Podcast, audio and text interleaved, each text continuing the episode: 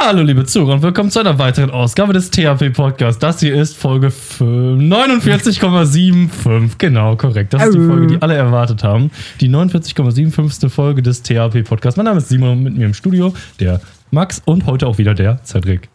Hallo, Hallo Cedric. ich hab bin wieder vermisst. Wow, wie war's? bombastisch. Oh, schön.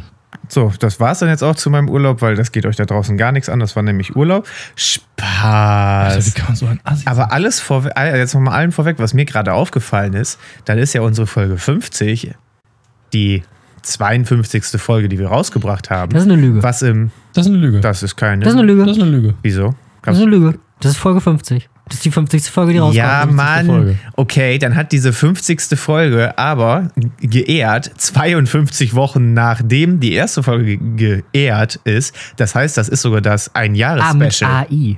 Ja, ja. I see. Richtig die Ehrenfolge, Junge. Die nach, quasi nachdem die gelüftet wurde. Gut. Ja. Ist euch Also das mal feiern wir aufgefallen? Dann ist das auch noch das. Jahresjubiläum. Sind wir letztes Jahr, Im August sind wir angefangen. im August sind wir angefangen, aber das wäre so der 8. August rum. Das kommt hin, ne? Oh, ein Jahr THP Podcast und Folge 50 auf Ja. einen Haufen, Alter. Das war Absicht, dass wir so zwei Genau. Folgen Ja. direkt Ja, haben. absolut. Das war Absicht. definitiv Und auch Absicht. die Ausfälle zwischendurch war alles kalkuliert, damit wir hier landen mit Folge 50. Die nächste Woche sehr wahrscheinlich rauskommt. Nein, kommt sie. Kommt sie. Laut, Kommt sie. laut Mr. Baut kommt die raus. Ja. Das ist gut. Schaufel ich mir für frei. Aber erstmal ganz kurz auf den Campingurlaub, den ich gemacht habe, zurückzukommen. Ähm, ich würde hier an dieser Stelle einfach mal den Campingplatz, wo wir waren, einfach allen empfehlen. Allen Leuten da draußen. Das war so geil. Wir waren Campingplatz Blaue Lagune in Twiest. Das ist nah an der holländischen Grenze. Aber noch nicht drüber. Noch nicht drüber, aber Luftlinie keine 500 Meter zur Grenze. Das heißt, ich war fast im Seuchenschutzgebiet. Und das ist nicht Seuchenschutzgebiet, das ist Seuchengebiet, ne? Ist auch egal. Auf jeden Fall, ähm, so ein geiler Campingplatz war, das ist unglaublich. Wir waren mit neun Leuten da, haben insgesamt sechs, fünf Zelte aufgebaut. Ähm, also Hage hat auch Zelte aufgebaut da. Das war, Hm. ich habe ein Video gedreht, wie ich ein Stuhl ins Feuer schmeiße. Ein Short. Den Ja, muss ich, Short. Oh, muss ich, wenn diese Folge draußen ist, ist auch ein Short draußen. Freut euch. Sehr schön. Äh, oder ihr habt euch dann schon gefreut. Ähm, wo war ich denn? Genau, also wir haben sechs Zelte insgesamt aufgebaut. Ein davon so ein großes äh, Zelt, wo man dann auch immer, immer so alles drin machen konnte. Strom, Wasser, äh, Badesee mit Tretbooten und wir haben 140 Euro bezahlt für viereinhalb Tage mit neun Leuten. Das heißt, es war quasi geschenkt, dass wir da waren. Ja. so. Das und ist schon ziemlich günstig. dann äh, natürlich wurde da ganz gut was wegkonsumiert an ähm, vor allem Wasser. Bewusstseinserweiternden Substanzen. Genau. So dass das dann insgesamt irgendwie beim Urlaub rausgekommen ist, der, keine Ahnung, 80, 90 Euro gekostet hat. Man hatte jetzt keinen Luxus, so, aber es war einfach perfekt. Ja, es war so perfekt. Genau, dafür geht man halt auch nicht campen. Beziehungsweise nicht mit in Zelten. so, Camper ist ja mittlerweile so Wohnmobile, da gibt es ja schon alles. Da gibt es ja von bis. Das kann auch Luxus sein. Ja, naja. Ja, zumindest dann. Ja, so ein richtig fettes Ami-Mobil oder so ein Luxuswohnwagen oder du kannst ja auf Campingplätzen so Bungalows mieten. Also es gibt schon Leute mit Ansprüchen, die immer noch campen gehen. Ist natürlich kein Hotel immer noch, weil du musst immer noch meistens in einer kleinen Dusche duschen und in einer kleinen Toilette scheißen, aber im Prinzip. Ich war halt nicht einmal duschen, weil da war ein Badesee. Ich war vor jeden Tag im Badesee und das Wasser war mir sauber genug. Der Satz hätte bei ich war halt nicht einmal duschen müssen. Nein, das wäre eklig gewesen. Wenn du so eine Schweiß, Sonnencreme, Aftersun-Mische irgendwie am ganzen Körper hast, damit kann man nicht schlafen gehen. Egal, okay, wir waren sehr betrunken abends, wir hätten damit schlafen gehen können, aber Voll war's. Ähm, ging überhaupt nicht. Also, das, wir hatten halt irgendwie, glaube ich, einen ganz guten Zeitpunkt erwischt und wir hatten ein Glück mit dem Wetter. Weil eigentlich war angesagt, so alles äh, scheiße, aber es war immer abends so ein bisschen regnerisch, oder ganzen Tag über wunderbar. Aber warum ich die empfehlen möchte, ist einfach dieser Campingplatzwart. Wie heißt das? Platzwart? Ja. Also, das ist, glaube ich, auch der Äh, Besitzer. Zeltplatzleiter. Das könnte sein. Ja. Auf jeden Fall äh, ein Fundskerl. Der kam so am ersten Abend bei uns an, hatte gesehen, dass wir einen Grillator dabei hatten. Äh, einen Grill dabei hatten. Da Ähm, musst du die Leute kurz einführen. nee, das passiert irgendwann noch auf YouTube. Und ein Hagebaut-Video. Genau. Dem übernächsten vermutlich. Nee, überübernächsten aus Sicht der Zuschauer. Ja, müssen wir mal gucken, wie wir das alle machen. Ja. Ähm, Aber auf jeden Fall kam er so am ersten Abend an und drückt uns so zehn Bratwürstchen in die Hand. Hier, die sind zu klein, kann im Kiosk nicht verkaufen. Und geht wieder weg. Und äh, die waren nicht klein. Und am nächsten Tag hat der Bratwürstchen genau diesen Formfaktor in seinem Kiosk verkauft und uns einfach zehn Bratwürstchen geschenkt. So zwei, zwei Tage später haben wir aus Versehen so eine Sitzbank da kaputt gemacht. Da meinte er so, ja, das wundert mich jetzt nicht wirklich, die war eh schon so, so morsch und durchgegammelt. Mach die mal klein, schmeiß die in die Feuertonne, haben wir das gemacht. Und während das Feuer brannte, kam er an mit zwei Sechserträgern, Bier, Bit, Jever und hatte dann noch so ein paar Lipton Eistee-Dosen und meinte so, ja, das wäre bei mir im Kiosk nicht los, trinkt das man. Nächsten Tag sitzt einer im Kiosk, trinkt eine Flasche Bit. Also keine Ahnung, der hat uns einfach die ganze Zeit was geschenkt. Und am Ende hat er zwei riesige Pfannen ähm, Rührei noch ausgegeben. Und dann hatte ich aus Jux so gesagt, so, danke, dass ihr uns jetzt hier beim Verabschieden, habe ich gesagt, ähm, fünf Tage ertragen habt, viereinhalb. Wir haben euch doch nicht ertragen, ihr wart super. Wir haben nichts gemacht, also wir haben nicht mal viel mit denen gesprochen. Wir haben mal einmal da geholfen, was tragen oder so. Und sonst haben wir uns halt wirklich einfach aktiv nicht scheiße benommen. Ja, So, das es, ist hat, wichtig. es hat keiner irgendwo hingekotzt und wir haben auch nachts irgendwie immer relativ früh dann doch Zapfenstreich gehabt, dass sich auch kein Camper über uns beschwert hat. Und das hat dem einfach ausgereicht, dass der, Das reicht auch. dass der uns einfach so günstig auch alles, beziehungsweise er hat sich ja einfach geschenkt und Ja, so. das ist schon, das ist schon überdurchschnittlich. Aber also ich bin ja häufig campen, also jedes Jahr eigentlich.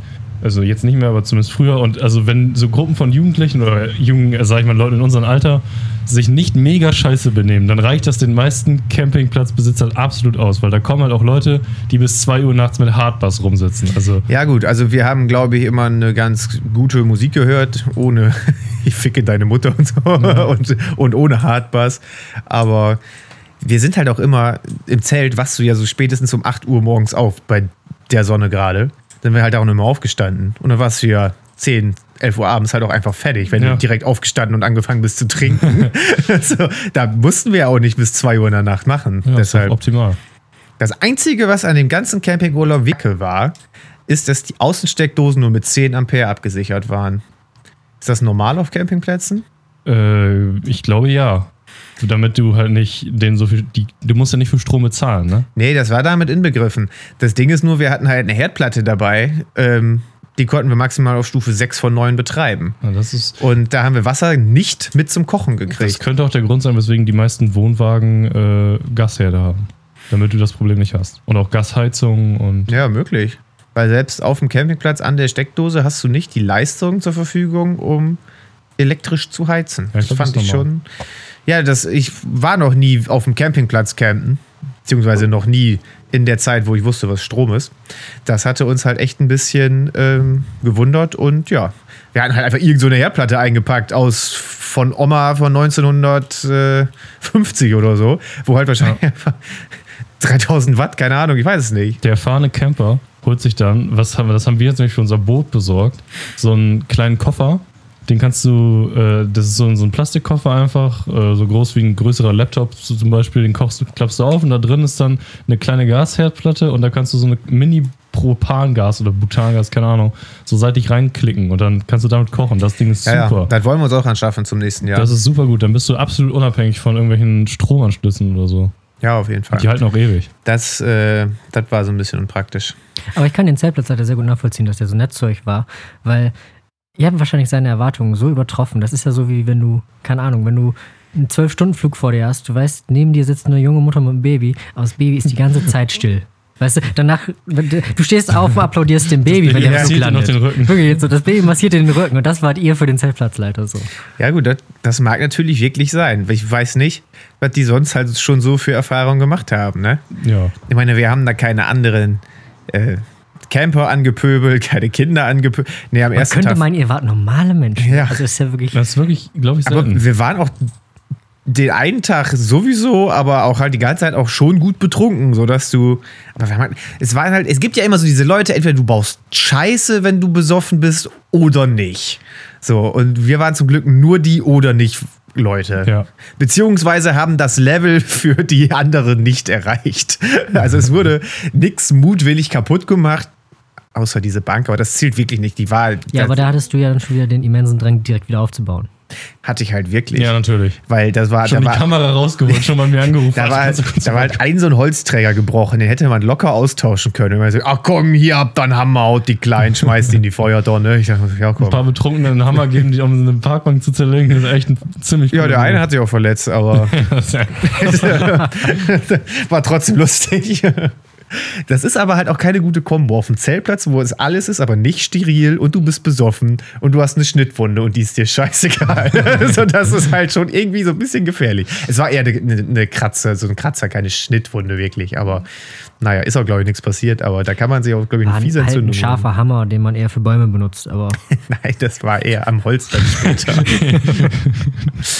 aber also sonst war es eigentlich ein Hammer. Seid froh, dass ihr keine Kettensäge gekriegt habt. ja. War, nein, seid froh, dass ihr euch keine schnell rotierenden, mit Benzin betriebenen Hämmer gegeben hat. Das war ein Hammer. Äh, Den haben die uns auch überhaupt gar nicht gegeben, das war meiner. Ich hatte, doch, einen, ich hatte doch einen Hammer. Haar dabei. gebaut. Ja, gebaut hatte wohl Ja, immer einen Hammer. man denn sonst die Heringe in den Boden? Ja, Ja, ist- Faust oder was? Ja, ist ja auch in Ordnung, aber ich würde War mich halt nicht wundern, wenn du irgendwie eine Kreissäge dabei hättest noch oder so. Ich bin Ja, sogar. Moment, ich zerleg dir mit meiner Kappsäge, was? da ist mein Auto zu klein. Ich habe wirklich nur so eine Handvoll Werkzeug mitgenommen, dass wir auch alles gebraucht Du haben. bist irgendwann einer von den Leuten, die sich als Ausrede für Familienwagen Lieferwagen anschaffen und einfach alles voll mit Werkzeug haben. Dass sie einfach das komplette Auto aus dem Auto heraus reparieren können, wenn das kaputt geht. Das, äh, ja. Ja, du kommst nie in die Situation, wo du dann auf der Landstraße stehst, weißt du, dein Auto geht kaputt und dann machst du halt so, wie man es aus dem Film kennt, die Motorhaube aus, guckt rein und denkt sich, ne, weil der normale Typ hat ja nichts dabei so. Engine der, Swap. der wartet dann. ja. ja, Auf dem Standstreifen Engines. wenn wenn ich das machen würde, ich würde dann da reingucken, ich würde erwarten, ist da jetzt ein roter Knopf, wo steht, hier zum Reparieren drücken oder so, ne? Weißt du, sonst kann ich ja nichts machen. Ich weiß, das muss auch echt belastend sein. Du, du kannst in die Motorhaube reingucken, du findest sogar das eine Mal, was da irgendwie nicht richtig ist und dann so, ja und jetzt? Ich habe ja Ja, nichts jetzt stehe hier. ich hier, ne? Dann hast du so ein Bordwerkzeug dabei, ein bisschen WD-40 und Panzerband. Das meiste kriegst du damit repariert. Das meiste, was du selber reparieren kannst, kriegst du damit halt wirklich repariert. Das ist dann irgendwie ein gerissener Schlauch oder sowas. Das Panzerband doch bombastisch. Ja, ja. Es tritt Also- massenhaft Öl unten aus. Das Panzer war auch richtig gut. Ja, dann hält das nicht mehr so gut, ne? Dann wird der Kleber so. Ja, du musst von innen einen so großen Panzerbandball da reinmachen, dass das Loch zugedrückt wird vom Ja, Öl. genau. Leute. Das Spart man, spart man noch Öl. Das ist wie dieser Trick mit den, mit den amerikanischen Toiletten. Wenn du so einen Ziegelstein reinstellst, dann läuft der Kasten nicht mehr ganz so voll mit Wasser. Kennt ihr nicht? Nee, kenn ich nicht, aber genial. Also, da, das, Weil die, die Amis haben ja echt noch viele diese Klos, wo der Klokasten in Deutschland ist ja fast überall in der Wand mit drin. Das habe ich, das könnte ich auch machen. Ich habe auch in Hannover. Meine Toilette hat das auch noch. Die hat einen Freistehenden. Genau, und den kann man aufmachen und also der läuft ja komplett voll mit Wasser. Und wenn man auf Klo geht und spült, wird der halt einmal geleert. Ja. Und wenn du aber halt jetzt nicht gerade von einem viereinhalb Tage und sehr ungesunden Campingurlaub zurückkommst, sondern einfach mal normal auf Klo musst, reicht locker der halbe Kasten, um das wegzuspülen. Und da stellen die halt teilweise einfach irgendwie, ja, was passt in diesen Klokasten rein und sagen, ja, ich spare jetzt Wasser. das, aber das sind ja die, und die Amis. Die kommen dann nicht auf die Idee, kleinere Klokästen zu bauen. Kleine Kinder. Nee, weil du musst ja die Möglichkeit haben, falls du mal so eine riesige Menge Wasser brauchst. Lifehack, man kann zweimal spülen. Nee, Nein. das ist ja, also das macht ja schon den Unterschied, entscheidender Unterschied, ob du jetzt einmal sehr viel spülst oder zweimal mittel. Ja, okay. Ja, doch, hast mich überzeugt. Was mich auch überzeugt hat, ist Simone Bieles, wie, wie die, glaube ich, heißt. Ja. Kennt ihr die? Ja, ja. Nein. Auf jeden Fall heißt sie so. Ist das? Das ist diese, ja, was macht die denn? Ich muss mal ganz kurz. Turnstar. US-Turnstar. Der US-Turnstar Simone. Also die Ja, Star. Starin. Starin. Auf Ja. jeden Fall, ähm, ich weiß gar nicht genau, was da passiert ist, aber ich wollte es einfach mal auf Olympia äh, überleiten. Ich Doch, weiß nur, dass die halt gesagt hat, sie kann nicht, aber eher mental und deshalb auch irgendwie das Finale nicht bestritten hat oder so. Genau, die, die hat irgendwann, glaube ich, dann einfach abgebrochen nach der Vorrunde oder nach, nach den Viertelfinals oder so und hat dann gesagt, nee, sie will das alles nicht mehr ertragen mental, weil der Druck zu hoch ist, ist am Ende aber dann in einem fehlgelegten Tweet zu dem Ergebnis gekommen, dass es ja nicht auf nur ihre Leistung ankommt, sondern auch auf sie als Person. Und deswegen sind jetzt alle, mögen sie alle doch wieder. Achso. Also alle mochten sie vorher auch, aber sie mochte sich selber nicht. Und jetzt mag sie sich selber auch. Ja, das ist wichtig. Und irgend, irgendeine andere, der hat auch noch, ich glaube, irgendwie was, eine Japanerin oder eine Chinesin so. Aber Chinesen dürfen sowas nicht. Nee. Wahrscheinlich eine Japanerin. es, gab, es gab von den Chinesen wie so ein Bild, da da die eine angefangen ist zu heulen, nachdem die im Halbfinale rausgeflogen ist. Ich glaube, beim Tischtennis. Da ist schon viel Druck drin, glaube ich. Gerade im Tischtennis. Ja, da ist richtig viel Druck hinter dem Schläger, ne? Ja, das auch. Apropos Druck hinterm Schläger. Ja. Deutsche, der, der, der deutsche Einzel, äh, Einzeltennisspieler hat Gold gewonnen. Ja, habe ich auch mitgekriegt. Heißt gegen einen ziemlich, gegen den Typen, der gegen den Abrams-Panzer gespielt hat im letzten Ja, genau. YouTube-Video. Nee, nee, nicht gegen Djokovic. Echt Gegen, gegen irgendeinen Russen. Gegen Ach, scheiße. Äh, der Tennisspieler? Kenn ich den? Zverev. Ich dachte, ich bin schlau. Kenn ich nicht. Nee, nee, der hat, ähm, der hat gegen Russen gespielt und wohl jetzt irgendwie das erste, ich glaube, das erste Mal überhaupt Gold gewonnen, im, äh, also für Deutschland, Herren Einzel. Hat aber auch dann nämlich Djokovic, glaube ich, der hatte die Sch Chance auf den, ich weiß, wie heißt es noch, auf den Golden Slam. Irgendwie so. Das ist, wenn man in dem Jahr alle vier, es gibt ja vier große Grand Slams, also in Wimbledon, in Paris und die anderen beiden weiß ich nicht. Wenn man die alle gewinnt und dann Olympiagold holt, dann hat man den Grand Slam. Und das hat bis jetzt nur Steffi Graf geschafft. Ah, die Die Gräfin, Gräfin. wie ich sie immer nenne. Wie wir uns ja also privat auch nennen. Ist ja, genau. ja. Also, ich habe ja letzte Woche gesagt, dass der nicht die Creme der der Creme spielt, aber da spielen ja schon die ziemlich besten Spieler eigentlich mit. oder? Das wollte ich gerade fragen. Sind da beim Tennis, ist das auch wie beim Fußball, dass da irgendwie immer nur die B-Mannschaft. Äh, Nee, das glaube ich nicht. Also beim Tennis ist schon, ich weiß nicht, also ich kenne mich noch nicht so stark in der Szene aus, aber ich glaube, da, die spielen schon alle mit, weil für die ist das noch so, die haben, die haben noch die Ansicht, Olympiagold ist schon viel Ehre so. Sind die ganzen anderen Ball-Teamsportarten eigentlich auch olympisch? So Basketball, Handball. Alles olympisch, ja. Was Also die ganzen da- Teamsportarten, da spielen aber dann die auch B-Mannschaften. Cricket? Ja. Ähm, War es bestimmt mal. Auch Buhl? Buhl, ja. Doch. Das Spiel, wo alte Leute Stahlbälle auf einen Holzball werfen? Ist, äh, ist das nicht Boccia? Nee, keine Ahnung. Ähm, Keine Ahnung. ist, äh, ist Schach olympisch mal gewesen? Nee, tatsächlich noch nie. Ich glaube, man wollte mal eine Zeit lang und hat dann auch, ganz lustig, äh, hat dann bei so Turnieren hier in Deutschland hat dann vorher Dopingkontrollen eingeführt und sowas alles. ähm, was aber halt nicht so viel gebracht hat, weil Alle wie willst du, ne? Also selbst wenn du vorher dir den Kopf wegguckst, also es bringt dir ja auch nichts. Obwohl, Queen's Gambit, anscheinend bringt Dopen richtig was beim Schach. Weil die hatte die ganze Zeit nur Drogen genommen und ist deswegen extrem gut geworden.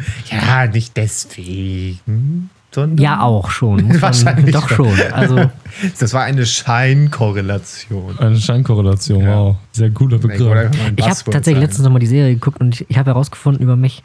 Ich, also ich, mir war schon klar, dass ich leicht zu beeinflussen bin, aber ich bin, ich bin noch leichter zu Hast du beeinflussen. direkt Drogen gekauft? Nee, ja, also das auch. Ohne Spaß, Das ich will auch. diese grünen Pillen haben. Das ist aber eine andere Geschichte. Ähm, weil ich habe gemerkt, dass so langsam meine Motivation nachlässt, Schach zu spielen. dachte ich mir, machst du das, was dich am Anfang dazu bewegt hast, guck nochmal die Serie. Und es hat funktioniert einfach. Ich habe jetzt wieder genauso viel Bock wie im Wenn Januar. man sich so leicht selber tricksen kann, ist doch alles einfach, perfekt. Leute, ihr müsst euch einfach mal selber durchschauen. Das ist alles so einfach. Da, da muss man einfach mal durchsteigen. Das heißt, wenn wir mal irgendwann keinen Bock mehr haben, diesen Podcast aufzunehmen, dann müssen wir einfach noch eine Pandemie starten und dann fangen wir wieder an. Ja, Pandemie starten, Spätsommer und dann einfach Langeweile haben. Und dann geht's los. Das ist Aber wie so ein richtiger. Pandemie-Podcast. Ähm, um zum Thema zurückzukommen, ich habe bei Olympia Da diese steht Woche, auch TAPP, ne, für Pandemie-Podcast. aber rückwärts. Ja? Pandemie-Podcast, und wo steht das TA? Ja, AT. Tieraußengrenzen. Tier Aus Tirol. Aus Tirol. Okay. Zurück zum Kern der Sache. Ähm, ich habe bei Olympia ein ganz tolles neues Wort gelernt, weil ähm, auch wenn Schach nicht olympisch ist, das Slalomkanu ist es. Das Slalom. Das Slalomkanu oder die Sportart Slalomkanu. Und die Leute, die diese Sportart ausführen, haben den wunderbaren Namen Slalomkanuten. Was sich schon jetzt, würde ich sagen, als Folgentitel etabliert, soll, etabliert haben sollte. Ja, das stimmt. Gerne auch Slalomkanutin. Also mir egal. Also, kurz einmal zum Verständnis. Fahren die einfach wirklich nur mit dem Kanu im Die Slalom? fahren Wildwasser und da ist dann, das ist wie beim, kennt ihr äh, Skislalom, wo die halt den Berg runterfahren und dann um diese Wimpel rum Ja. müssen und die sich dabei selber immer quasi direkt ins Gesicht dreschen, weil die so eng dran langfahren. Das gleiche, aber anstatt Schnee ist es halt Wildwasser. Und die fahren dann durch Aber- das, das, durch das Wildwasser und da drin sind dann so quasi auf so Bojen, sind dann auch so Flaggen und die müssen sich dann aber teilweise auch, also die hangeln sich dann so von links nach rechts da durch, müssen teilweise dann aber auch fünf Meter zurück gegen die Strömung und hacken dann da mit ihrem Ruder in das Wasser ein, um sich da wieder so hochzuziehen und dann um die Flagge rumzukommen. Das, ist klingt schon beeindruckend. Schon geil. Aber Ja. auch so generell Wildwasser-Kajak fahren mit diesen Wildwasserkanus muss auch mega Spaß machen. Ja. Aber ich habe nochmal wieder festgestellt, dass ich, ich habe einfach einen Gleichgewichtssinn wie ein umgekehrtes Stehaufmännchen. Ich musste, ich musste ins Kanu einsteigen. Ähm, Du wolltest eigentlich sagen, ich habe ein Gleichgewichtssinn, so als ob ich keinen Gleichgewichtssinn hätte, ne? richtig. ich musste ins Kanu einsteigen und das war schon wieder so ein Unterfangen. Ich glaube, ich könnte das gar nicht. Wenn man im Kajak erstmal sitzt, geht's ja. Aber könnte mich nicht ins Kajak reinstellen. Kann ich einfach nicht. Ich will jetzt nicht flexen, aber ich war auch letztens Kanu fahren. Und ich habe es hingekriegt, dass mein ganzes Kanu, Dreier-Kanu, alle im Stehen gepaddelt haben. Ja. Also wäre ich dabei gewesen. Also daran könnt ihr jetzt wissen, ihr Zuhörer da draußen, ich war nicht dabei. also ich kann, ich, ich kann das einfach, ich weiß Für die Logiker unter euch. Ich bin einfach absolut Trash in Gleichgewichtsinnaufgaben. Ja, woher kommt das? Weiß ich nicht. Dauererkältung. Ach, wahrscheinlich, ne? Das könnte halt wirklich sein. Das gehört ja alles, glaube ich, irgendwie zusammen darum. Der mal Gleichgewicht ist doch Ohr. Ja, also ich weiß habe ich eine, ich hab genau, eine weil sehr tief sitzende Erkältung. Achso, meinst du, das zieht, also deine Nebenhöhlen gehen eigentlich aus dem Ohr Ja. wieder raus? Genau. Aber ich weiß nicht, wenn du ähm, so Mittelohrentzündung, aber das hat auch nichts mit der Nase dann zu tun, ne? Wenig. Aber das hat man halt einfach immer zusammen mit einem Schnupfen, weil du das durch kalte Sachen kriegst. Vielleicht.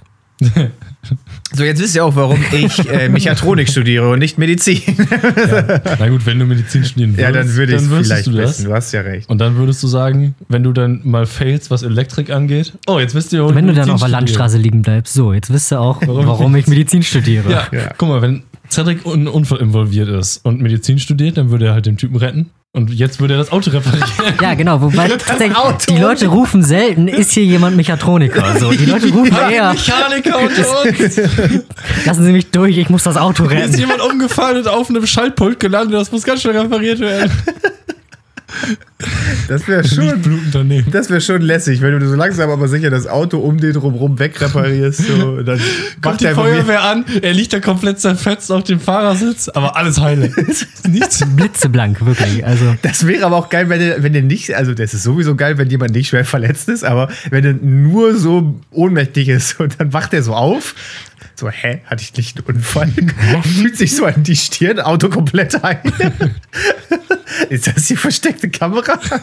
Nee, hat es nur Hagebaut hinter dir in seiner Familienkutsche. das ist, das ist nur der Hage. So ein Moment, ey, die Kamera sofort gezückt, ein YouTube-Video produziert. Ich finde es aber auch gut, wenn die Mediziner dann sagen, wenn der Typ dann da am Boden liegt und halt irgendwie.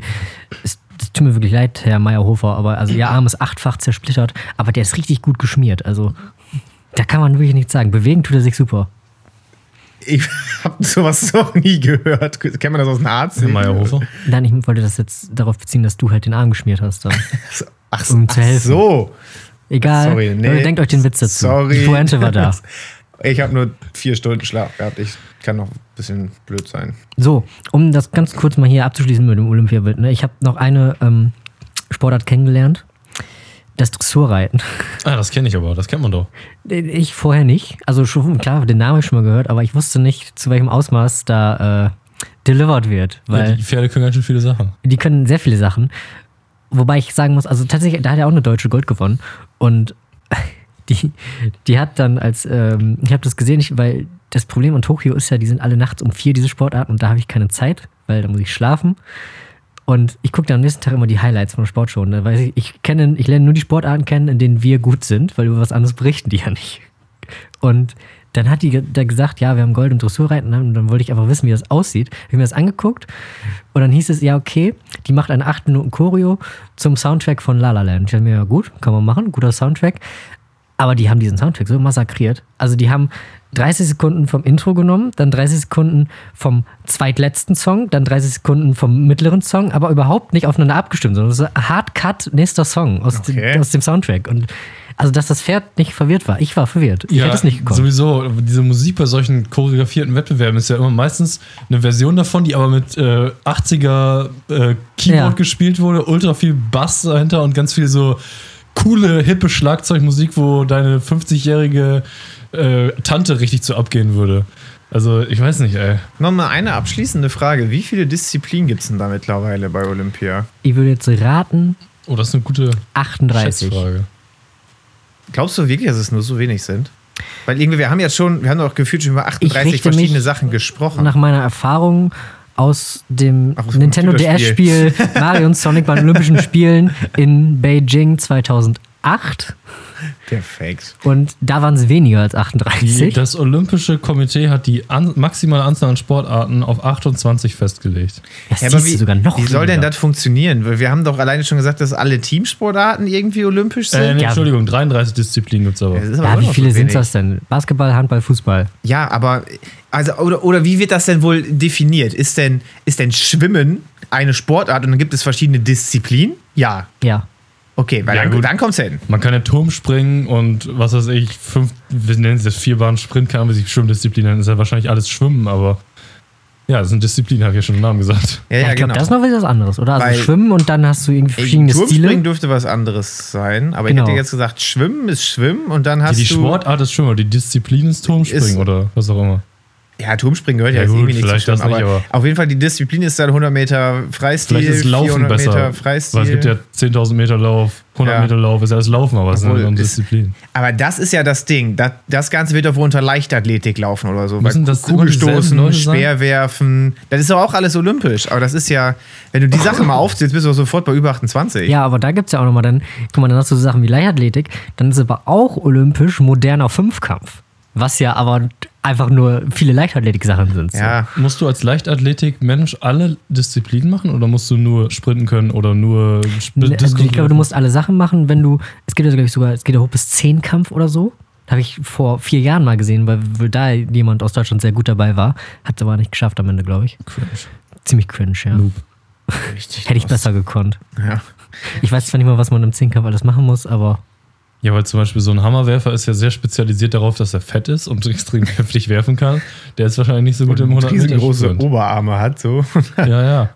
Also beim Zehnkampf, da musst du dir echt überlegen, auf was du dich quasi eher hinspezialisierst. Weil ich denke mal, ein Diskuswerfer, Hammerwerfer, Speerwerfer ist wahrscheinlich so ungefähr dieselbe Art von Muskulatur, die man ungefähr braucht. Obwohl ich keine Ahnung habe. Ich wollte sagen, würde ich mit meinem Laienwissen jetzt auch so unterschreiben, aber Ja. vielleicht halt auch nicht. so, weil beim Hammerwerfen, da machst du ja auch noch so eine ganz komische Bewegung. Ich weiß gar nicht, wie viel geht. Beim Hammerwerfen geht doch fast gar nichts aus der Armmuskulatur, oder? Weiß ich nicht. Sondern aus seiner Drehung. Okay, ich sehe schon. Ja, aber also Hammerwerfen ist ja viel Momentum, oder nicht? Ja, genau. Dafür müsstest du ja dementsprechend auch was wiegen, damit du halt das entsprechende Ja, genau. Also hast. eigentlich sind die Sumo-Ringer die Hammerwerfer der Zukunft. Ja.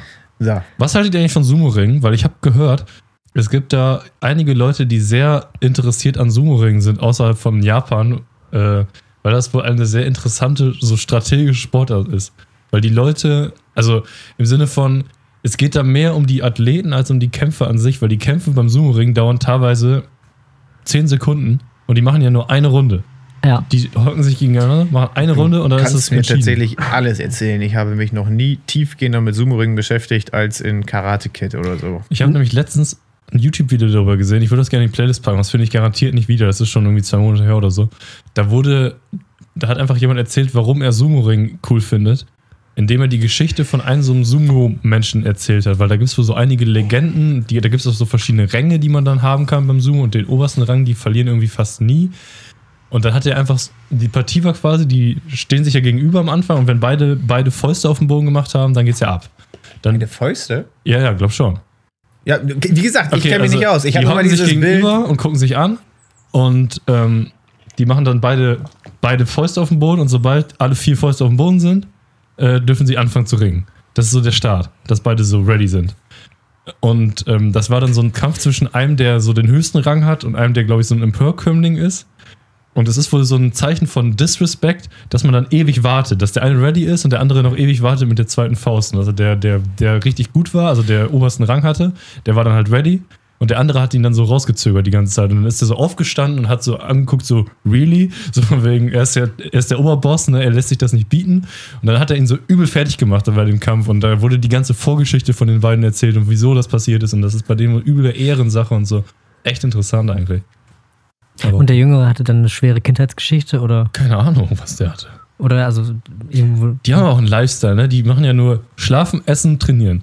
Ja. Und auch Schlafen ist wohl laut denen die beste Möglichkeit, um Gewicht aufzubauen. Das heißt, die essen Ja, immer, legen sich dann so voll hin. Genau, die schlafen immer unmittelbar, nachdem sie sich ein Kilo Reis reingepfeffert haben. Ne?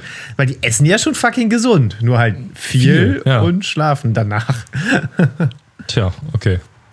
Was ist das mit dem Thema Sport? Ähm, Und nun zum Wetter. Ja, ich habe gerade mal aufs Wetter geguckt, Max. Es ist verdammt fucking schön draußen. Man kann bestimmt richtig gut Fahrrad fahren. Aber man hört den locker im Hintergrund. Man, aber man hört einfach die Regenmassen regnet gerade in Strömen. Ja, man kann immer im, im, im Das Regen schafft Atmosphäre. fahren. Aber noch viel besser, wenn es regnet und man mit Fahrrad fährt, möchte man ja schnell wieder ins Trockene. Aber manchmal kommt es ja nun mal vor, dass man abbremsen muss. An der Ampel zum Beispiel. Und da muss man wieder anfahren. Das können mir noch alle folgen soweit. bin voll bei dir. Okay. Und jetzt stellt euch mal vor, dass ihr die Energie, die ihr ja beim Bremsen erzeugt, im Fahrrad speichert und dann zum Anfahren wieder nutzen könnt. So wie die reichen Leute mit ihren Mercedesen. Richtig, so wie die reichen Leute in ihren Elektro-Mercedesen das teilweise schon machen. So, aber auf dem Fahrrad, auf dem normalen Fahrrad ist jetzt so überraschend wenig Elektro. Ich habe die Lösung von euch. Guckt euch das Video. Flywheel Bike Chaos. K-E-R-S. Wofür steht denn das wohl? Kinematic Energy Rückgewinnungs. Scheiß. Recovery System. Recovery System. Das, ja, das, das klingt richtig. Von Tom Stanton, den hatten wir schon mal vor einiger Zeit. Da hast du ein Katapult von dem vorgestellt, Simon. Selbstverständlich. Ähm, der hat jetzt was Neues gebaut. Der baut andauernd was, aber jetzt ein. So wie du, ne? Ja, Deswegen mögt ihr euch auch so. richtig. ähm, der hat quasi ein, ein Schwungrad ans Fahrrad dran gebaut. Und wenn du bremst, hast du halt entweder die Möglichkeit, eine Notbremse zu machen mit der normalen Bremse oder du. Ähm, was ist es denn auf Deutsch? Engaged so eine Kupplung, dass quasi dein Auslösen. Hinterrad mit. Ähm, mit diesem Schwungrad verbunden wird. Und dann wird das Schwungrad halt dadurch angetrieben und wenn das Schwungrad dann angetrieben werden soll, bremst du natürlich auch ab. So, und dann kannst du die Kupplung halt wieder ziehen. Dann dreht sich das halt eine ganze Zeit lang, weil das ganz gut gelagert ist. Und wenn du dann die Kupplung quasi wieder kommen lässt, wird halt dieses Schwungrad wieder mit seinem Rad verbunden und dann geht der Energiefluss rückwärts. Und das hat, das hat jetzt nicht gut funktioniert, aber ist das, wahrscheinlich viel Reibung, ne? Also Genau, du hast ja unwahrscheinlich viel Reibung in dem ganzen System, gerade weil der Typ jetzt auch irgendwie nicht die Möglichkeiten hat, da in irgendeiner Form genau zu arbeiten. Also der wird da wirklich so machen wie ich zu Hause. Oder du hast weniger Reibung, als wenn du einfach bremsen würdest. Bremsen ist ja nur Reibung. Also im Prinzip. Ja, ich meine jetzt generell dann, also der, der hat, der, wenn er wieder angefahren ist, hat das Fahrrad schon wirklich so merkbar so einen Sprung gemacht, Aha. sodass das jetzt schon so ein bisschen was gebracht hat. Aber was halt auch einfach so geil ist, und auch glaube ich Top-Kommentar drunter, der hat halt einmal wirklich eine, eine Stahlplatte von, keine Ahnung, anderthalb Zentimeter Stärke. Ja, das ist ganz schön viel. Sagen wir mal einen Zentimeter Stärke und dann irgendwie Durchmesser 30 Zentimeter oder so. In seinem Schritt da im Fahrradrahmen zwischen seinen Eiern hat er das so drehen und rotieren. So eine richtig schwere Schwungscheibe mit, mit diesen Zahnrädern dran, die dann Oh. auf der Kette übertragen, äh, übertragen und sowas. Und man so, ich hoffe, du hast das gut gebaut, weil das. Äh, ja, Fortschritt braucht auch Opfer. Ja, genau. Die Pioniere sind damals nicht in den Osten Amerikas gezogen, ohne ein paar Leute zu verlieren. Diese Energie-Recovery-Systems, genau, die gibt es ja auch bei Autos. Und wo es die auch eventuell gibt, ist bei Zügen. Ich hatte nämlich letztens, das war auch ganz interessant, äh, ich weiß nicht, ob ihr das wisst, aber so, es ist so ein ganz klassisches Problem mit der London Underground, dass es da wohl sehr heiß drin ist. Und das kommt daher, dass die, äh, der ganze Boden, wo London drauf gebaut ist, besteht halt aus so, äh, was ist Clay auf Deutsch, Alter? Lehm. Aus Lehm. Lehm, genau. Alter. Ja, der besteht halt aus Lehm, genau. Und Lehm leitet halt sehr schlecht also Wärme, deswegen bleibt die ganze Hitze da drin. Und die Hitze kommt halt dadurch, dass die Züge halt bremsen auf den Stahlschienen und da entsteht halt sehr viel Reibungswärme, sodass es da quasi das ganze Jahr über ultra heiß drin ist. Und äh, eine Lösung, also vor allen Dingen, es wurde halt immer heißer und es hat nicht, es hat halt sehr lange gedauert. Seit die gebaut wurde am Anfang, gab es noch Werbung, dass es da immer kühler drin ist und so über die Jahre wurde es immer heißer und heißer, weil das halt überhaupt nicht weggeht. Und, Und über ähm, die Jahre schwenkt die Kamera zu den PR-Leuten und die werden immer nervöser, dass man nicht mehr damit werben kann. schwitzen. Genau, schwitzen immer mehr. Und äh, die haben jetzt halt überlegt, was sie da machen können. Eine Lösung ist, äh, dass sie halt einfach äh, die Decke abnehmen von den Dingern. Da gibt es ganz viele offene Stellen jetzt in dem in London Underground, aber das Argument war halt dann, ja, dann brauchen wir ja keine U-Bahn bauen. Wenn die Schienen eh quasi offen oben sind und da kein Haus drauf stehen kann, dann ist es ja unnötig, eine U-Bahn zu bauen. Und eine neue Lösung ist jetzt, dass man dieses regenerative Bremsen benutzt, anstatt die ähm, zu, mit den, über die Schienen zu bremsen, werden die dann gebremst von einem Generator, der dann das in Elektrizität anstatt in Hitze umwandelt. Zwar auch in Hitze, aber halt nicht nur in Hitze. Und so erzeugt man dann weniger Wärme beim Bremsen, ja. Also das ist tatsächlich ein Vorteil von dem System, was mir vorher noch gar nicht bewusst war. Ich dachte ja, du hast einfach nur Strom, aber du erzeugst auch weniger Wärme im System. Das ist lustig. Ist das nicht toll? Das hat was. Was machen die mit der Elektrizität? Fahren die U-Bahn elektrisch oder speichern die einfach Ich irgendwo? keine Ahnung. Damit treiben sie Heizung an. Ach ja, ich, ich meine, das Argument war, dass man damit die Klimaanlage antragt, aber das macht eigentlich keinen Sinn, weil ein Wärmetauscher, der dann die Wärme in, in den U-Bahn-Tunnel ableitet, ein bisschen wenig Sinn. Aber du kannst das mit Sicherheit irgendwie nutzen in dem ganzen System. Ja. Sind das dann diese, diese Zwischenlösungen, die die hatten mit den Stellen, die man einfach ganz offen nach oben macht? Ist das dann wie in New York, diese Gitter, wo einfach nur weißer Rauch auf dem Boden rauskommt? Ja, nur deutlich größer. Also die sind komplett quasi offen. Sieht aus wie ein Kanal, wo einfach eine U-Bahn-Schiene durchgeht. Hm. Also die haben halt riesen Bereiche aufgerissen, weil das da wohl so heiß drin wurde. Wieso haben die denn London auf dem Lehmboden gebaut damals? Sind die alle. Ja, Ja, da kannst du die Römer mal Lehm ist fragen. an sich ein Top-Boden. Das ist halt nur scheiße für U-Bahn, aber ich glaube, da haben die noch nicht dran gedacht, als sie das im Jahre 920 wahrscheinlich da wahrscheinlich schon viel früher gebaut haben. Ist Lehm ein guter Boden? Also der meinte ja, weil das Wasser da nicht eindringt und da sehr stabil ist. Aber mir kam das eigentlich so vor, als ob Wasser eindringen eigentlich gut ist. Weil du dann weniger, Ja. aber anscheinend nicht. Fragt halt mal die Leute in der, in der Pfalz. Die würden gerne, dass ein bisschen Wasser im Boden geht, glaube ich. Nee, ich, ja, aber ich, ich, es kann halt auch sein, dass du bei einer Stadt das vielleicht lieber kontrolliert machen möchtest. Oder? Ja, ja, ja. Und ich das- habe auch keine Ahnung. Ich habe auch keine Ahnung davon, gerade, aber der hat im Video Das gesagt, nie ist ein guter. Boden. okay, gut. Das war mal kurze Vielleicht können die einfach switchen auf die Monorail. Ja, es gibt ja wahrscheinlich da auch andere Ansätze schon, aber keine Ahnung, wie die das machen. Die Underground in London ist ja schon sehr wichtig für deren Fortbewegung. Ja, Ihr wart schon mal in London, ne? das waren wir. Wir waren schon mal in London, ja. Toller Tag, viel gelaufen. Viel gelaufen. Ja. Viel gelaufen. Wenig, Nicht- nicht wenig klassische touristische Sachen. Wenig gemacht. gesehen, viel gelaufen. Nicht U-Bahn gefahren? Nee. Tatsächlich nicht, nee. Hätten wir können, aber warum? Ja. Also, London ist aber eine schöne Stadt, wenn man einfach nur chillt. Also, schön von allem. Also, Innenbereiche sind schön. Außen soll London sehr crappy sein, aber das ist, glaube ich, bei den meisten Städten so.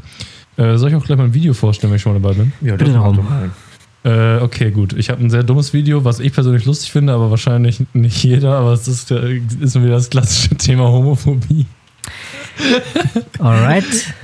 Doch, ich finde, Homophobie ist richtig 2021, Junge.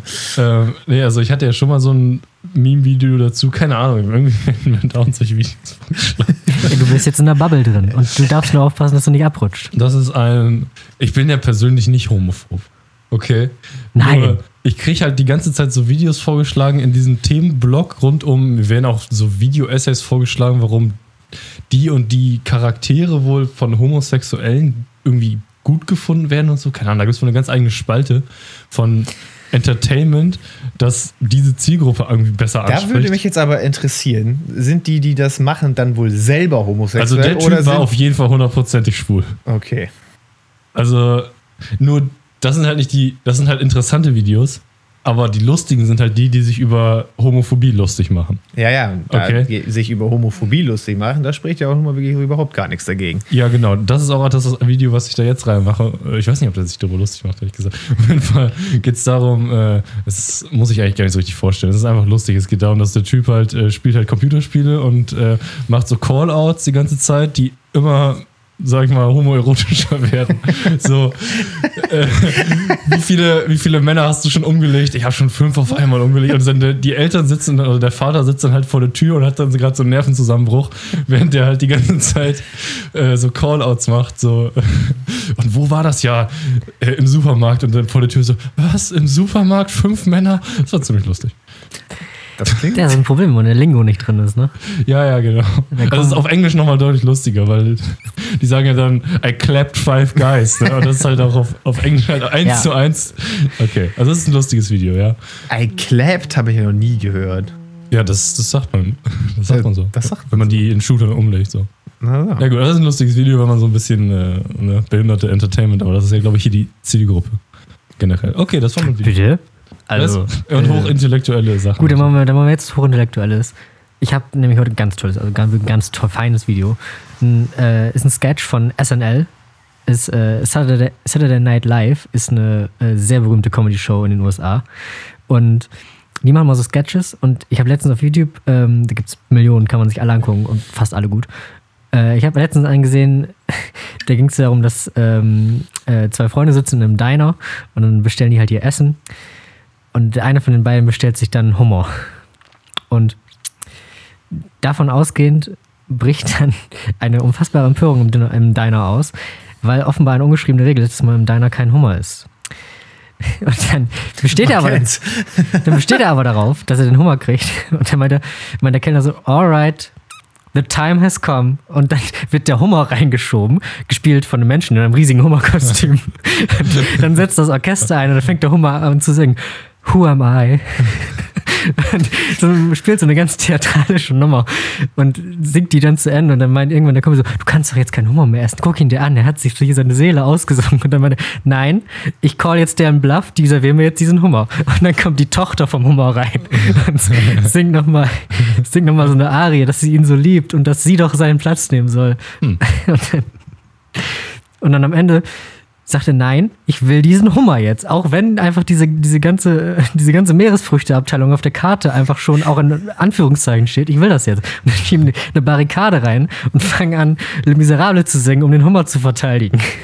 Was genau ist ein Diner eigentlich? Weil da, das ist doch auch mit Frühstück und dass sie immer Kaffee nachschenken, das, ne? Ja, genau. Aber da kann man, rund um Tag kann man einfach essen. Die Da kann man machen, immer eigentlich, glaube ich schon, ja. Ja. die machen dann abends halt auch so, so richtige, so Das Humorgerichte. ist so eine Mischung aus Restaurant und Bar, glaube ich.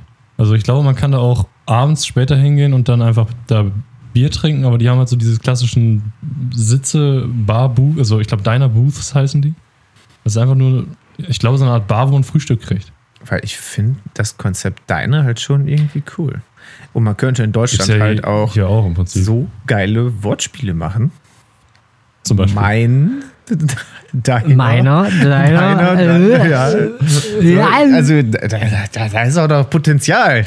Dann hat auch safe schon irgendwer entdeckt, dieses Potenzial, aber ich habe es noch nie es gibt ja gesehen. an einigen Autobahnen so, so Diner-Nachmachen in Deutschland. Ja, aber die sind in Deutschland doch an Autobahnen irgendwie immer kacke. Ja, also in Amerika hat das ja jede Stadt anscheinend, wo man dann. ja, jedes, jede Gemeinde so Ja, ungefähr. und diese Kultur halt, äh, dass man dann äh, Kaffee nachgeschenkt kriegt und so, ist eigentlich ganz cool. Nur wann geht man da hin? Jeden Tag? Vor der Arbeit oder was? Ja, das ist halt echt, äh, also Vorarbeit, das geht ja gar nicht, wenn du Frühschicht hast. Du gehst doch nicht um 5 Uhr dann da schon geil frühstücken und halten die da Kaffee saufen. Ich weiß es nicht, wann geht man da hin? Das ist halt, Ich glaube eher so nach der Arbeit oder so, ne? wenn man dann noch mal Aber da gibt es auch vorbeikommt. Frühstück. Da gibt es so. ja, Frühstück ist halt wahrscheinlich auch und ganz gut für Trucker und sowas. Ja, stimmt. Für Trucker ist das wahrscheinlich ziemlich klassisch. Ja, aber es gibt, also es gibt ja nicht nur Frühstück, es gibt ja auch andere Sachen. Genau, und dann später am Tag kriegst du da halt wahrscheinlich auch so Burger und Fritten sowieso. Ja, und genau, alles sowas so. alles. Ich glaube, also wenn das in der Stadt ist, kann man auch sagen, ja, treffen wir uns beim Diner halt, ne? Ja, Ja. ich weiß nicht, also, wie man das definieren soll. aber Ich glaube, es ist einfach so eine Art, so eine Mischung aus richtigem Restaurant und Fastfood-Restaurant. Eher also so eine Mitte dazwischen, weil es gibt, ich war ja mal in so einem American-Style-Diner auch an der Autobahn. Okay, also ich weiß nicht, ob das jetzt so authentisch ist, aber da gab es halt mittags auch Burger und so weiter. Es ist halt wie ein Restaurant wahrscheinlich. Ja. Aber kann ich nur empfehlen. Also ist halt ein bisschen besser als Fast Food, aber halt noch nicht so, ne, man wird zum Tisch geführt und kriegt eine Karte und so. so Ja, genau. Ja, und du brauchst halt irgendwie entweder ein junges, hübsches Mädel oder eine alte, schrullige Frau. Ja. Das sind die zwei Ja, Möglichkeiten, ja, ja, genau. die damit dann keine Kaffee die ganze Zeit rumlaufen. aus Baby Driver. Aus Baby Driver. Ja, aus Hollywood generell, oder? Ja, ja, das stimmt schon. Obwohl ich persönlich die alte schrullige Frau als deiner Bedienung ansprechender finde. Ja, ich auch. Ich das glaube, hat ich auch. mehr äh, nostalgischen Wert. Wenn die so richtig schlechte Laune hat, die deinen Kaffee da Ja, genau. Ich arbeite schon seit Wenn du 40 we- Jahren in deiner. Wenn du weißt, die hat heute Morgen für den Kaffee Ehemann. gespuckt vorher. Sie arbeitet vor allem seit 40 Jahren am Stück, die hat noch nie Pause gemacht. Ja, ich habe da immer die, die alte Frau aus, dem, aus der Diner-Szene von Pulp Fiction halt so. Pinke Klamotten natürlich an und so, so eine Diner-Uniform, aber halt richtig schlechte Laune. Ja, Klamotten, die achtmal besser gelaunt aussehen, als sie ist. Der Kontrast ist das Wichtige, so wie McGonagall in Harry Potter. Ja, genau. Die sah auch mal fancy aus, ne? Also Kostümdesign, toll. Ganz toll. Sieht fast so toll aus wie so ein richtig deutscher Hirsch, oder? Wichtig, dass er deutsch ist. Ja, ne? ja, natürlich, weil deutsche Natur, ganz ehrlich, Was unterscheidet den Deutschen vom USA-Hirsch? der Akzent. Das Ja, stimmt, die der sprechen eine Akzent. ganz andere Sprache. Genau, die, die sprechen Tiere andere Sprachen. Wenn Kann, die, kann jeder Hirsch mit jedem Hirsch sprechen?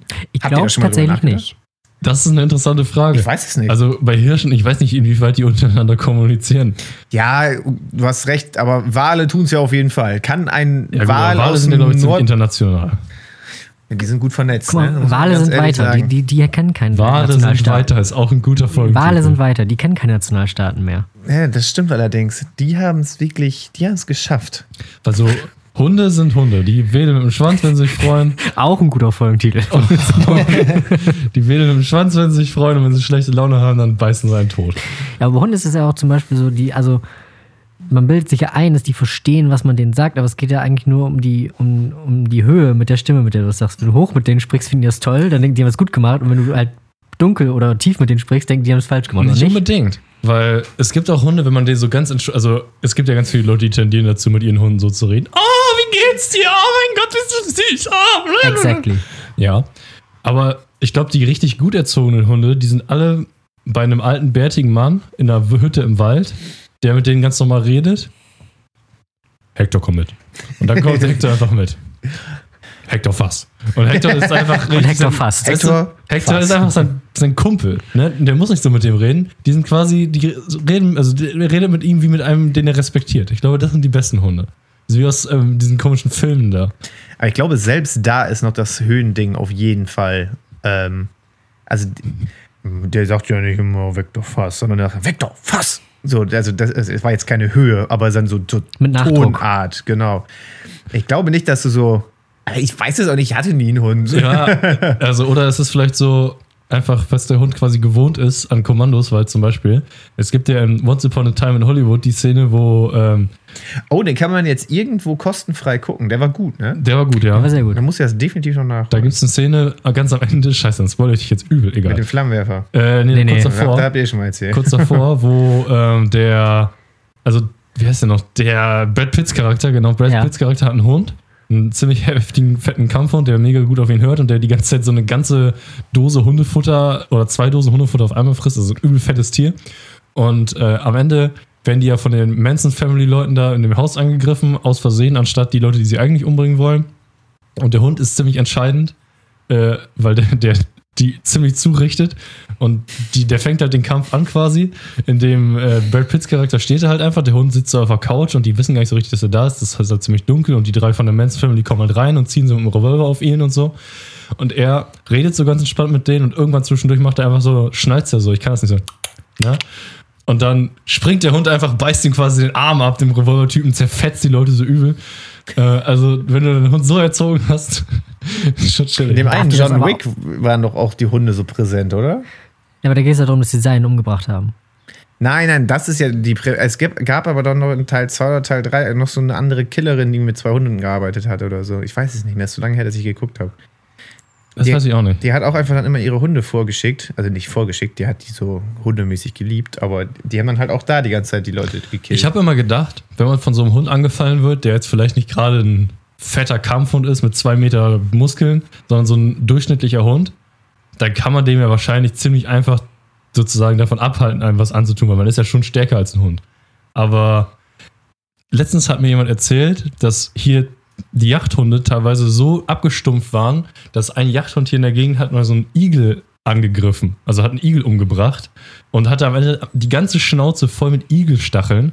Dem war das scheißegal. Das ist so, ich glaube, die, die scheißen dann einfach auf Schmerz. Die sind dann einfach auf so einem Trip, dass die einfach, ne, einfach angreifen. Ich glaube, da kannst du nicht viel gegen machen. Also den musst du halt wirklich schon umbringen, bevor der aufhört. Also das ist schon übel, glaube ich. So richtige ausgebildete Hunde. Stell dir mal vor, dich greift so ein Jagddackel an. Ja, gut, ein Dackel, okay. Irgendwann ist es halt schon ein lächerlicher Unterschied. Ja, ne? Dackel, das, das war auch ein leichter Fehlgriff der Jagd-Community, aber. Ja, der war optimiert auf eine ganz bestimmte Sache halt, ne? Ja, okay, aber. Welche war das? Kaninchen daraus jagen? Ja, Oder generell? Ja, irgendwas, also auf jeden Fall irgendein Tier, was in so Bau gelebt hat. Ich weiß nicht, Achso, ob das- bestimmt auch so Füchse Marder oder, oder sowas. Marder, Füchse, die wohnen ja alle in so.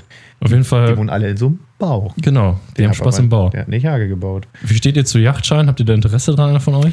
Ich nicht. Ähm, ja, aber äh, ich weiß irgendwie noch nicht wann, weil das ist ja schon mal echt fucking viel Arbeit. Da habe ich im Moment keine Lust drauf. Ja, ist wirklich viel Arbeit. Ich bin ja generell schon Verfechter von Scheinen, aber weiß ich nicht, Jagdschein ist so, ist auch teuer. Ist, da geht eigentlich 1,5 ungefähr so teuer wie ein Motorradführerschein. Das größte Problem ist, dass ich irgendwie gar nicht wüsste, wo ich dann irgendwie einem Jagdverein beitreten kann oder so. Weil bei meiner Familie hat noch nie jemand gejagt. Ich habe so ein, zwei Kumpels, die das machen, aber Ja. ähm, ich wüsste, ich, ich kenne kaum Jäger. Mein einer Nachbar ist Jäger, also da würde ich mich dann wahrscheinlich irgendwie mit einklinken. Aber wenn du halt irgendwie noch so gar keine Berührungspunkte nicht damit hand- hattest, finde ich das irgendwie manchmal auch komisch, damit sowas anzufangen. Aber man muss halt einfach dann Ja, am Anfang. Pionierarbeit leisten. Ich habe letztens auch so für mich überlegt, weil ein Kumpel mir vorgeschlagen hat, ob wir zusammen Yachtschein machen dieses Jahr. Und erstmal machen das jetzt ziemlich viele momentan. Also ich denke mal, wir sind gerade so kurz vor so einem Generationenwechsel, was die Yachtvereine angeht. Aber ganz unabhängig davon äh, habe ich mir dann überlegt, hätte ich dann wirklich Bock, so ein Tier umzubringen? Aber ähm, am Anfang hätte ich so gesagt, tendenziell eher nicht. Aber ähm, man isst ja die ganze Zeit irgendwelche Tiere, die in irgendwelchen Massenschlachtereien umgebracht worden sind. Und wenn man das in Ordnung findet, dann kann man, glaube ich, genauso gut auch sagen, okay, dann schieße ich mir mein Fleisch selber. Dann ist es wenigstens nicht ganz so grausam. Also eigentlich ist das doch keine Wenn du ein guter. Jäger bist. Ja, selbst wenn du ein mittelmäßig, also ein durchschnittlicher Jäger bist, die müssen ja auch manchmal auf Nachsuche gehen, wenn sie nicht hier den perfekten Blattschuss treffen. Das kommt ja gelegentlich auch mal vor.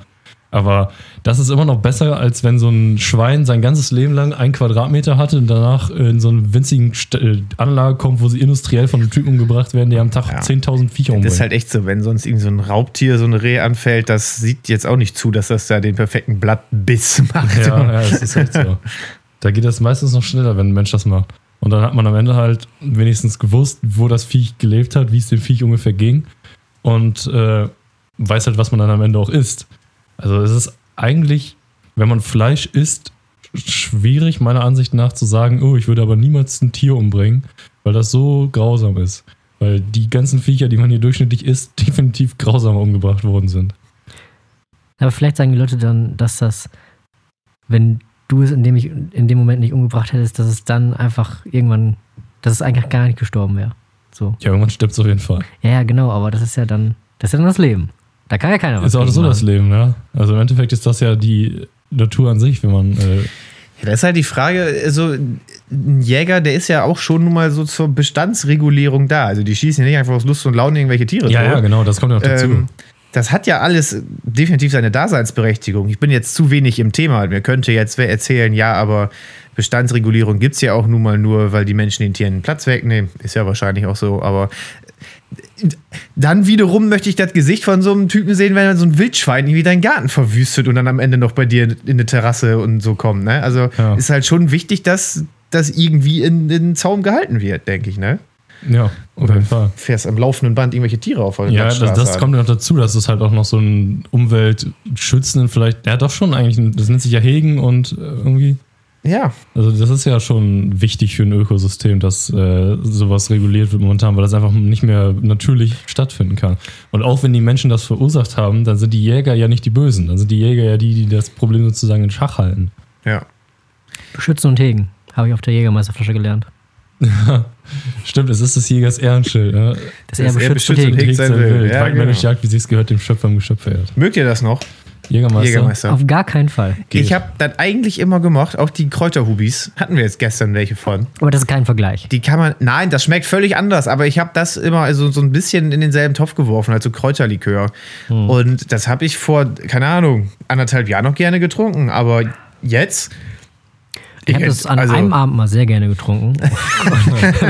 Danach nicht mehr. aber Ah, ich kann das irgendwie Also ich nicht finde das eigentlich das ist ziemlich lecker.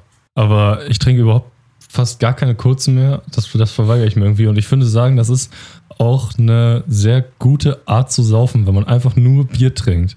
Oder halt wenigstens bei einem Getränk bleibt. Danach geht es Genau, meistens ist, das deutlich ist, das besser. Ist, das ist dieses, dieses, dieses Mono-Thema. Also man kann ja auch die ganze Zeit Korn trinken. Muss halt zwischendurch Wasser trinken.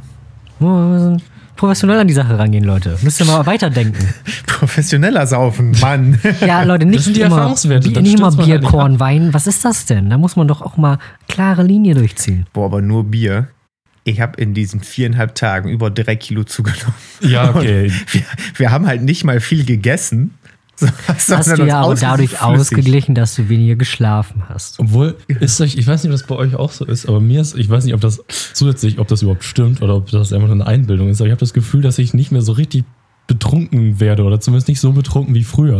Nee, man stummt ab. Weil ich habe zum Beispiel gestern Lasagne gemacht und dabei traditionell eine ganze Flasche Rotwein getrunken.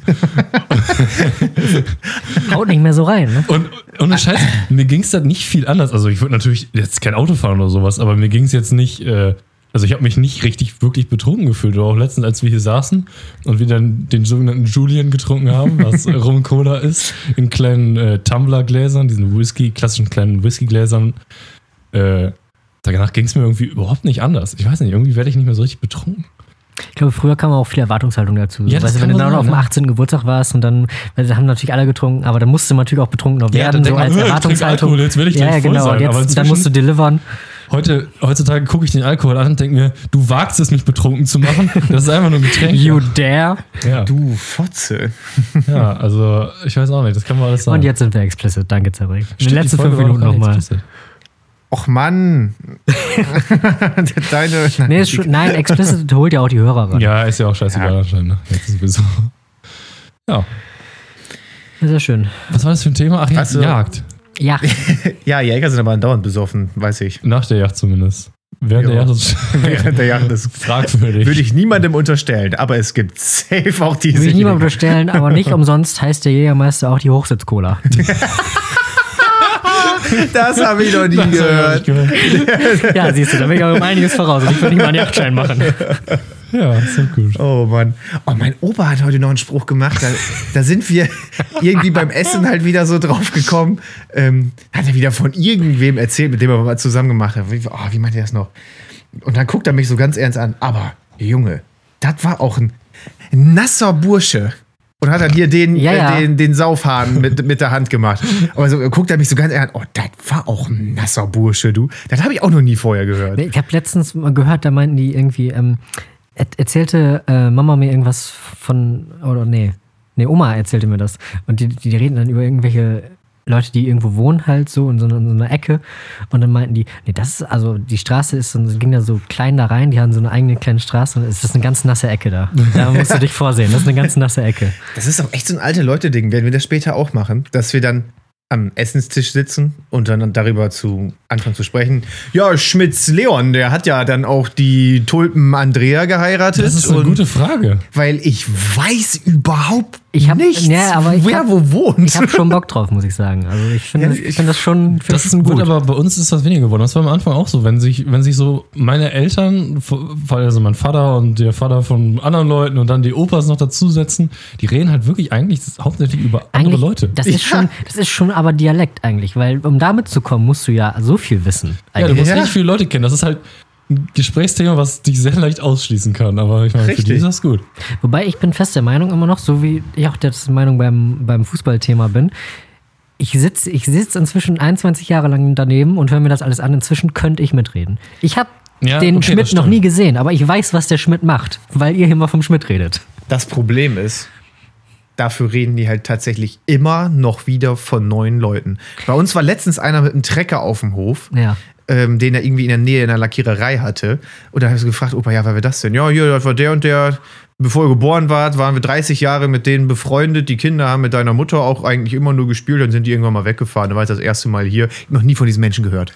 Der war wohl, Ja. Das war wohl Dreh- und Angelpunkt, diese Beziehung zwischen Opa und dem für 20 oder 30 Jahre. Und ich habe noch nie von dieser Person gehört. Und die reden andauernd über irgendwelche Personen. Das ist eine never ending story. Das ist schon echt faszinierend. Ja, vor allen Dingen, das ist ja auch für uns noch relativ unvorstellbar, dass man Leute so lange kennt und sie danach nie wieder sieht. Das wäre so, als Ja. ob wir jetzt einfach irgendwann komplett den Kontakt abbrechen. Und wenn wir Kinder kriegen, die nie Cedric oder Max jemals, oder in meinem Fall zum Beispiel nie von Cedric oder Max gehört hätten. Das Ja. ist noch für uns unvorstellbar. Und dann komme ich in 30 Jahren irgendwann mit einem Trecker bei dir vorbei Und so, und, Moin, möchte eine Schachtel Pferdemist haben. Was zum Teufel ist das? ja.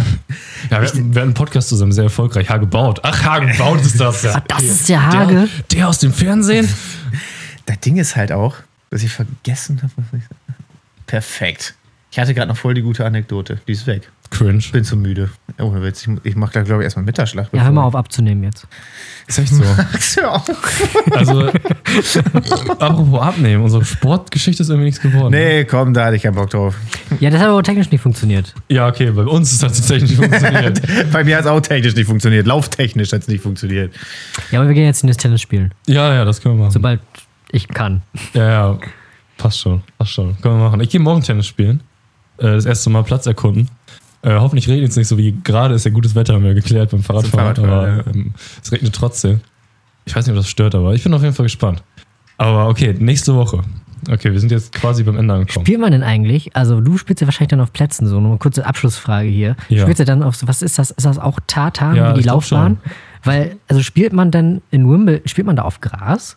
Äh, Es gibt, glaube ich, beides. Ich habe mal ein YouTube-Video gesehen, das hieß Battle of the Surfaces. Ja. Da hat einer auf Gras und einer auf äh, Tartan gespielt, auf demselben. Also das war so ein zweigeteiltes und dann haben die geguckt, wer besser abschneidet auf welcher Seite. Und spielt man da dann auch mit Stollenschuhen, wie beim Fußball? das äh, musst du am besten Roger Federer fragen.